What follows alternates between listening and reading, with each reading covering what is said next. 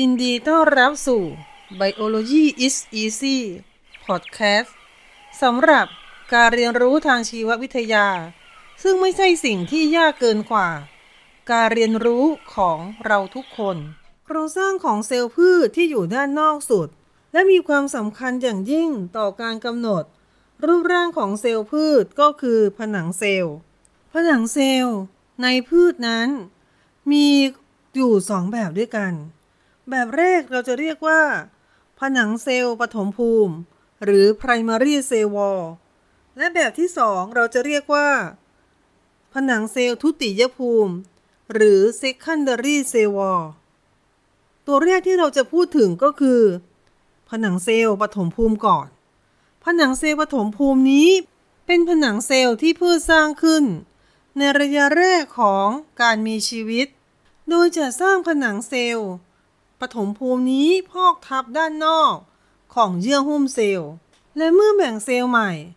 เซลล์ลูกที่ได้นั้นก็จะได้ส่วนหนึ่ง เป็นผนังเซลล์เก่าของเซลล์แม่ พร้อมกันนั้นก็จะสร้างผนังเซลล์ชั้นใหม่ของตัวเอง ที่เป็นผนังเซลล์ปฐมภูมิ ซ้อนทับบนเยื่อหุ้มเซลล์ของตัวเองเช่นกัน ดังนั้นโดยลักษณะนี้ ผนังเซลล์ชั้นที่ใหม่ที่สุด ก็คือชั้นที่อยู่ใกล้กับเยื่อหุ้มเซลล์ที่สุด ส่วนผนังเซลล์ชั้นใดก็ตามที่อยู่ห่างจากเยื่อหุ้มเซลล์ออกไปมากเท่าไหร่ ก็จะเป็นผนังเซลล์ที่เก่าหรือว่าสร้างขึ้นมานานแล้ว ผนังเซลล์ปฐมภูมินั้น โครงสร้างประกอบด้วยอะไรบ้าง ส่วนประกอบหลักๆของผนังเซลล์ปฐมภูมิ ก็คือเส้นใยเซลลูโลส ซึ่งเป็นโพลิเมอร์แบบหนึ่งของน้ำตาลกลูโคสเส้นใยเซลลูโลสนั้นจะสานซ้อนกันไปมาและจะมีสารจำพวกไกลแคน เพกติน เป็นตัวยึดโยง เส้นใยของเซลลูโลสเข้าด้วยกัน แล้วก็จะมีส่วนเฮมิเซลลูโลสแทรก ผนังเซลล์ที่เก่านานๆ จะถูกดันออกไปอยู่ข้างนอก และสุดท้ายก็จะกลายเป็นชั้น middle lamella ซึ่งเป็นรอยต่อระหว่างผนังเซลล์ของเซลล์สองเซลล์ ผนังเซลล์ของพืชนั้น แม้จะเกิดจากการสานซ้อนกันของเส้นใยเซลลูโลสและก็มีส่วนของไกลแคนส่วนของแพคตินมายึดโยงปิดทับ แต่ส่วนของผนังเซลล์นั้นไม่ได้เป็นส่วนที่ทึบตันตลอด แต่จะมีช่องว่างให้เซลล์ที่อยู่ใกล้เคียง สามารถส่งสารเคมีระหว่างกันได้ นอกจากนั้นผนังเซลล์ยังไม่มีคุณลักษณะของการเลือกผ่าน น้ำและสารอาหารทุกอย่างที่มาถึงเซลล์ สามารถเข้าไปอยู่ใน ผนังเซลล์ได้โดยอิสระ ซึ่งการเคลื่อนที่ของสาร ผ่านบริเวณที่เป็นผนังเซลล์ โดยไม่เข้าไปในเซลล์นี้ก็คือการเคลื่อนที่ แบบที่เรียกว่า เป็นการเคลื่อนที่ผ่านอะโพพลาสนั่นเอง ทีนี้เรามารู้จักกับ ส่วนประกอบสำคัญที่อยู่ภายในผนังเซลล์ปฐมภูมิของพืช ทีละส่วนกันบ้าง ตัวแรกที่จะพูดถึงก็คือเซลลูโลสอย่างที่กล่าวไปแล้วว่าเซลลูโลสนี้เป็นโพลิเมอร์ของน้ำตาลกลูโคสรูปร่างของเซลลูโลสนั้นเป็นสายยาว แล้วจะมารวมตัวกันเป็นสายใยที่มีขนาดใหญ่ขึ้น เรียกว่า microfibril จากนั้น microfibril ก็จะพอกทับ เป็นโครงสร้างหลักของผนังเซลล์ทำให้เซลล์เกิดความแข็งแรง ป้องกันการเสียรูปร่างของเซลล์ ระหว่างที่เซลล์มีการยืดขยาย เพื่อเพิ่มความยาว หรือเพื่อขยายขนาดของเซลล์ออกไป ตัวที่สองที่เป็นองค์ประกอบสำคัญในผนังเซลล์ก็คือเพกทินเพกทินนั้นจะเป็นโพลีแซคคารายแบบมีกิ่งก้าน สายหลักของเพกตินนั้น จะประกอบไปด้วยน้ำตาล กรดกาแลกทูโรนิก และแรมโนสในขณะที่ส่วนที่เป็นกิ่งก้านของสายเพกตินนั้น จะเป็นน้ำตาลโมเลกุลเดี่ยวต่างๆ มาจับ เพกตินจะสามารถทำปฏิกิริยา กับไกลโคโปรตีน และก็รวมตัวกับน้ำได้ทำให้เกิดเป็นโครงสร้างที่มีลักษณะคล้ายเจล องค์ประกอบตัวที่ 3 ก็คือเฮมิเซลลูโลส ซึ่งเฮมิเซลลูโลสที่เป็นส่วนประกอบในผนังเซลล์ ก็จะมีอยู่ 2 ตัวคือไซโลกลูแคนกับไซแลนไซโลกลูแคนนี้โครงสร้างจะมีน้ำตาลกลูโคสเป็นแกนหลัก และจะมีน้ำตาลไซโลสมาเกาะเป็นโซ่ข้าง ผนังเซลล์ปฐมภูมิของพืชส่วนใหญ่ ยกเว้นพืชใบเลี้ยงเดี่ยวกลุ่มเฉพาะที่เรียกว่า commelinidจะพบ xyloglucan เป็นเฮมิเซลลูโลสหลัก ในผนังเซลล์ ส่วน xylan โครงสร้างหลักจะเป็นน้ำตาลไซโลสแล้วก็จะเชื่อมต่อกันด้วยพันธะไกลโคซิดิกแบบเบต้า14คำว่าเบต้า14หมายถึง การจับกันของน้ำตาลโดยเป็นการจับกันระหว่าง คาร์บอนตัวที่ 1 ของน้ำตาลตัวหนึ่งกับคาร์บอนตัวที่ 4 ของน้ำตาลอีกตัวหนึ่ง และพันธะที่ใช้จับกัน เป็นพันธะไกลโคซิดิกแบบเบต้า น้ำตาลตัวอื่นๆจะมาเกาะเป็นโซ่ข้างของ xylan xylan นั้นจะเป็นเฮมิเซลลูโลสที่สำคัญ ในพืชกลุ่มที่ไม่มี xyloglucan เป็นเฮมิเซลลูโลสหลัก นั่นก็คือพืชใบเลี้ยงเดี่ยวกลุ่ม commelinid นั่นเอง นอกจากนั้นก็จะยังพบมากในผนังเซลล์ทุติยภูมิของพืชมีดอกทั้งหมด ส่วนเฮมิเซลลูโลสตัวอื่นๆ ที่อาจพบในผนังเซลล์ได้อีกก็คือ ตัวที่มีชื่อว่า mannan และ glucomannan โดยสรุปง่ายๆก็คือเฮมิเซลลูโลสของผนังเซลล์ของพืชนั้น จะมีตัวเด่นอยู่ 2 ตัว พืชชนิดหนึ่งก็จะมีเฮมิเซลลูโลสตัวที่เด่นนี้ แค่หนึ่งชนิดเท่านั้นเป็นตัวหลัก นั่นคือพืชส่วนใหญ่จะมี xyloglucan เป็นตัวหลัก ส่วนพืชที่ไม่ได้มี xyloglucan เป็นตัวหลัก ก็จะมี xylan เป็นตัวหลักนั่นเอง นอกจากนั้น xylan ยังพบในผนังเซลล์ทุติยภูมิของพืชอีกด้วย ส่วนประกอบส่วนที่ 4 ก็คือไกลโคโปรตีน ไกลโคโปรตีนในผนังเซลล์ปฐมภูมินั้นมีแตกต่างกันหลายชนิด หน้าที่ที่สำคัญ 2 ประการของไกลโคโปรตีน บนผนังเซลล์ก็คือ เป็นโครงสร้าง หรือเป็นเอนไซม์กลุ่มที่เป็นโครงสร้างก็ได้แก่สารที่มีชื่อว่าเล็กเทนซินแล้วก็เล็กทิน ส่วนกลุ่มที่เป็นเอนไซม์ได้แก่พวกเซลลูเลส xyloglucan endotransglycosylase ในขณะที่ไกลโคโปรตีนอีกตัวหนึ่งคือ expansin ตัวนี้ไม่ได้เป็นเอนไซม์แต่มีหน้าที่กระตุ้นการยืดตัวของผนังเซลล์ ในระหว่างที่เซลล์มีการเจริญเติบโต ส่วนประกอบสุดท้ายของผนังเซลล์ในพืชก็คือ สารกลุ่มไขมัน ซึ่งได้แก่คิวทิน ซึ่งจะรวมตัวเป็นชั้นคิวติเคิลปกคลุมที่ส่วนนอกของพืช บางครั้งจะพบสารกลุ่มไข ร่วมอยู่ในชั้นคิวติเคิลด้วย พืชบางชนิดจะมีไขเคลือบ อยู่ด้านนอกของชั้นคิวติเคิลอีกชั้นหนึ่ง จะเรียกว่า Epicuticular wax EP นั้นแปลว่าด้านนอก Cuticular มาจากคำว่า cuticle เพราะฉะนั้น Epicuticular wax ก็แปลตรงตัวว่า ไขที่อยู่ด้านนอกของชั้น cuticle นั่นเอง สารกลุ่มไขมันอีกตัวหนึ่งที่พบมากในผนังเซลล์ของพืช ก็คือซูเบอริน ซูเบอรินนั้นจะพบมากในเซลล์ที่ทำหน้าที่เป็นเซลล์ในเนื้อเยื่อคอร์ก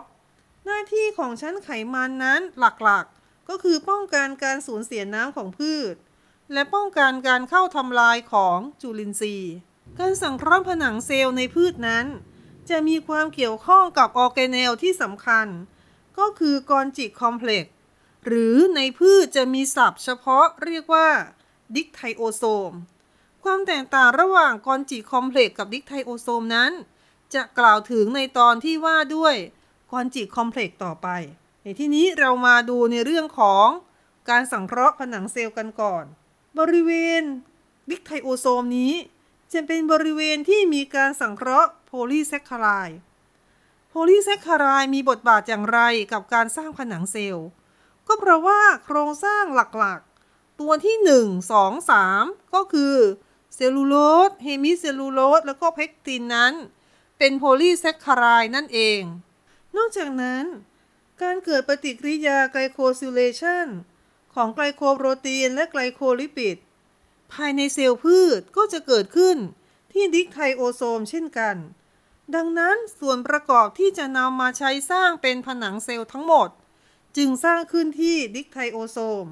เมื่อส่วนประกอบที่เป็นวัตถุดิบ ของผนังเซลล์ ถูกสร้างขึ้นที่ dictyosome เสร็จแล้ว ก็จะถูกส่งมาที่เยื่อหุ้มเซลล์ แล้วก็จะนำมาประกอบเป็นโครงสร้างของผนังเซลล์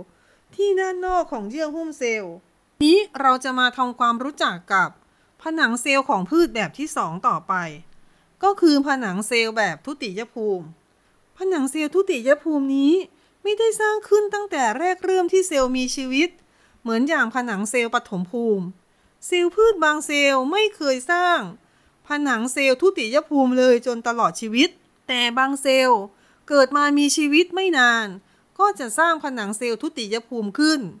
ทั้งนี้ขึ้นกับหน้าที่ของเซลล์นั้นๆ ภายในเนื้อเยื่อของพืช ความแตกต่างของผนังเซลล์ทุติยภูมิ ที่ต่างจากผนังเซลล์ปฐมภูมิก็คือ ผนังเซลล์ทุติยภูมิจะมีส่วนประกอบที่เรียกว่า ลิกนินเข้ามาเป็นส่วนประกอบหลัก การที่มีลิกนินเข้ามาเป็นส่วนประกอบในผนังเซลล์ ทำให้ผนังเซลล์ทุติยภูมิ มีคุณสมบัติที่ต่างไป จากผนังเซลล์ปฐมภูมิ อย่างแรกคือ แข็งแรงขึ้น อย่างที่สองคือทำให้น้ำไม่สามารถ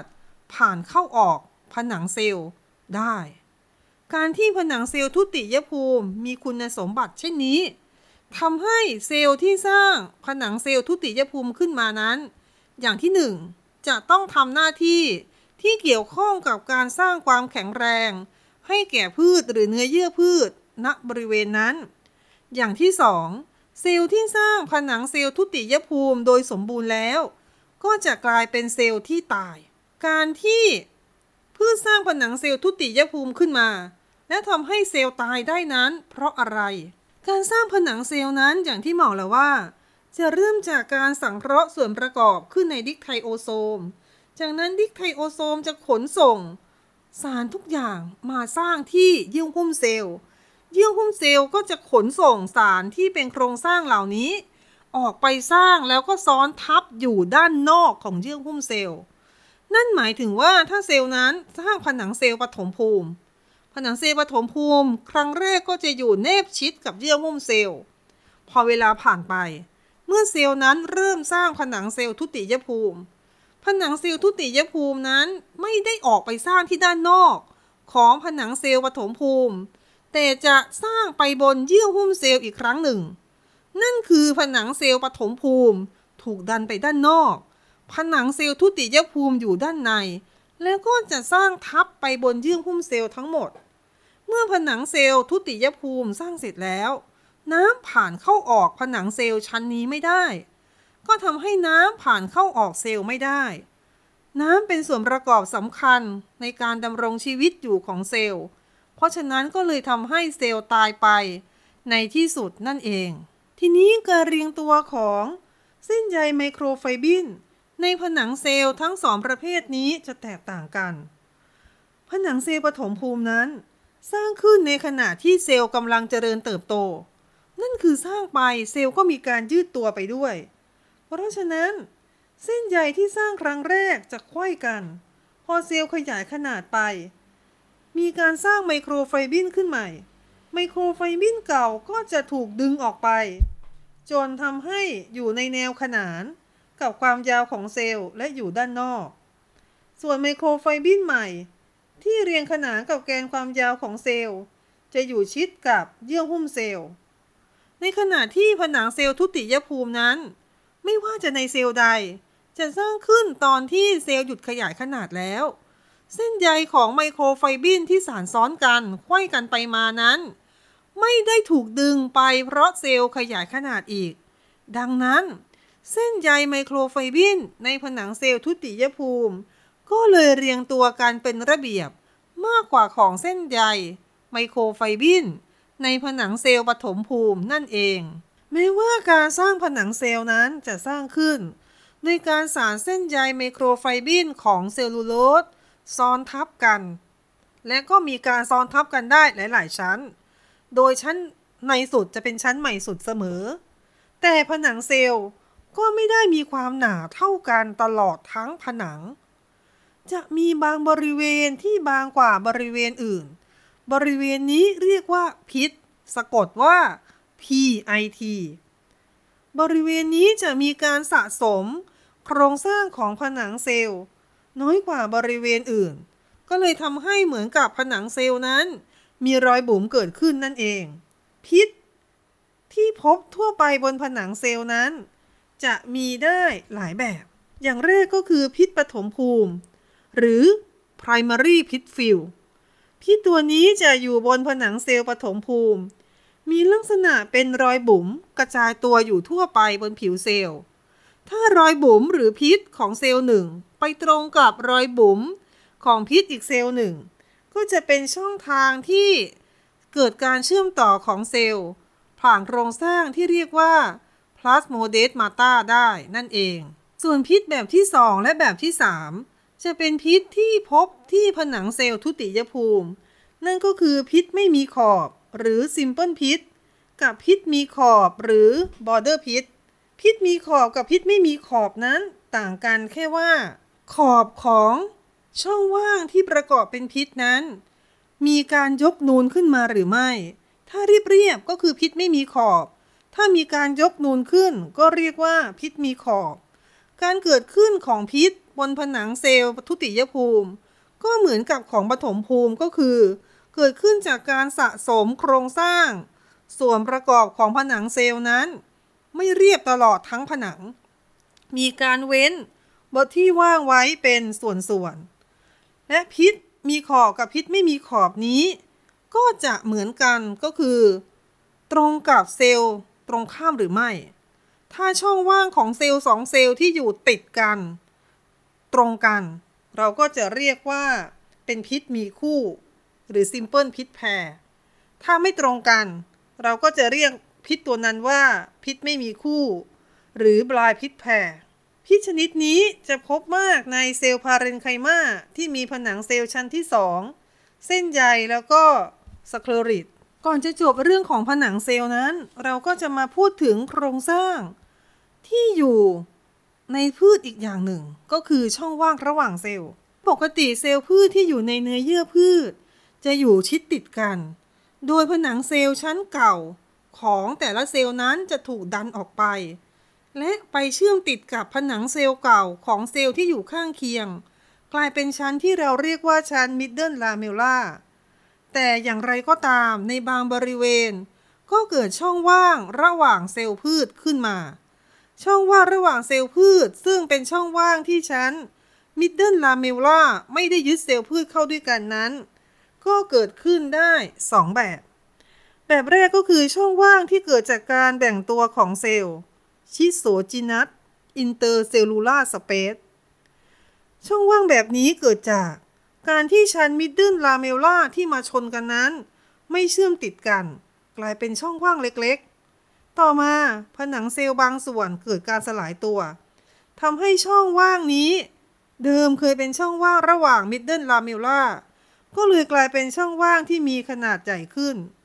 และหากการเกิดช่องว่างนี้เกิดขึ้นระหว่างเซลล์หลาย ๆ เซลล์ และเป็นแนวตรงกันตลอดทั้งเนื้อเยื่อ ก็จะเกิดเป็นโครงสร้างที่เป็นท่อสำหรับสะสมสารในพืช ตัวอย่างของท่อที่เกิดจากช่องว่าง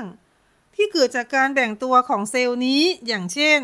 ท่อสะสมเรซินในพืชกลุ่มสน ช่องว่างระหว่างเซลล์อีกแบบหนึ่งก็คือ ช่องว่างที่เกิดจากการสลายตัวของเซลล์ หรือ lysigenous intercellular space แบบนี้เกิดจากการที่เซลล์ทั้งเซลล์ สลายตัวไป เรื่องการสลายตัวของเซลล์นั้นไม่ได้เกิดขึ้นเซลล์เดียว แต่เกิดขึ้นเป็นกลุ่ม เริ่มจากเซลล์ที่อยู่ตรงกลางก่อน แล้วเกิดการตายของเซลล์ ขยายตัวเป็นวงกว้างออกไปเรื่อยๆ กลายเป็นช่องว่างขนาดใหญ่ขึ้นมา ตัวอย่างของช่องว่างประเภทนี้ในพืชได้แก่ ได้แก่ช่องอากาศ หรือ aerenchyma ในไม้น้ำ และช่องเก็บน้ำมันหอมระเหย ในพืชกลุ่มส้มและยูคาลิปตัส เป็นต้น โปรดติดตาม พอดแคสต์ชุด Biology is Easy ได้ ในตอนต่อไป